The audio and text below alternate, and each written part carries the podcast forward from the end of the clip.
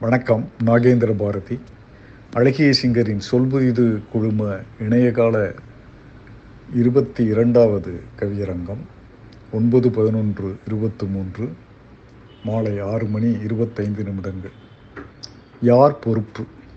பத்து வயதில் எரிந்த குடிசைக்குள் கரிக்கட்டைகளாய் பெற்றோர் உடம்பு.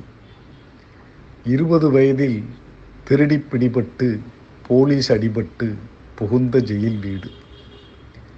முப்பது வயதில் மூணு முடிச்சோடு வந்த பெண்ணிடம் முரட்டு உரம்.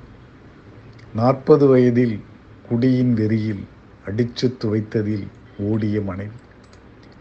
ஐம்பது வயதில் ரத்தம் செத்து தர்ம ஆஸ்பத்திரியில் தரையில் கிடந்தது. அறுபது வயதில் அழுகை வற்றிப்போய் அழுக்கு உடம்போடு கோயில் வாசலில் எழுபது வயதில் எலும்பும் தோலுமாய் எடுத்து போகிறார்கள் குருட்டு பிச்சைக்காரனை. இருந்த வயதில் நடந்த நடப்பிற்கு இவன்தான் பொறுப்பா எரித்தவர் பொறுப்பா. நன்றி வணக்கம்.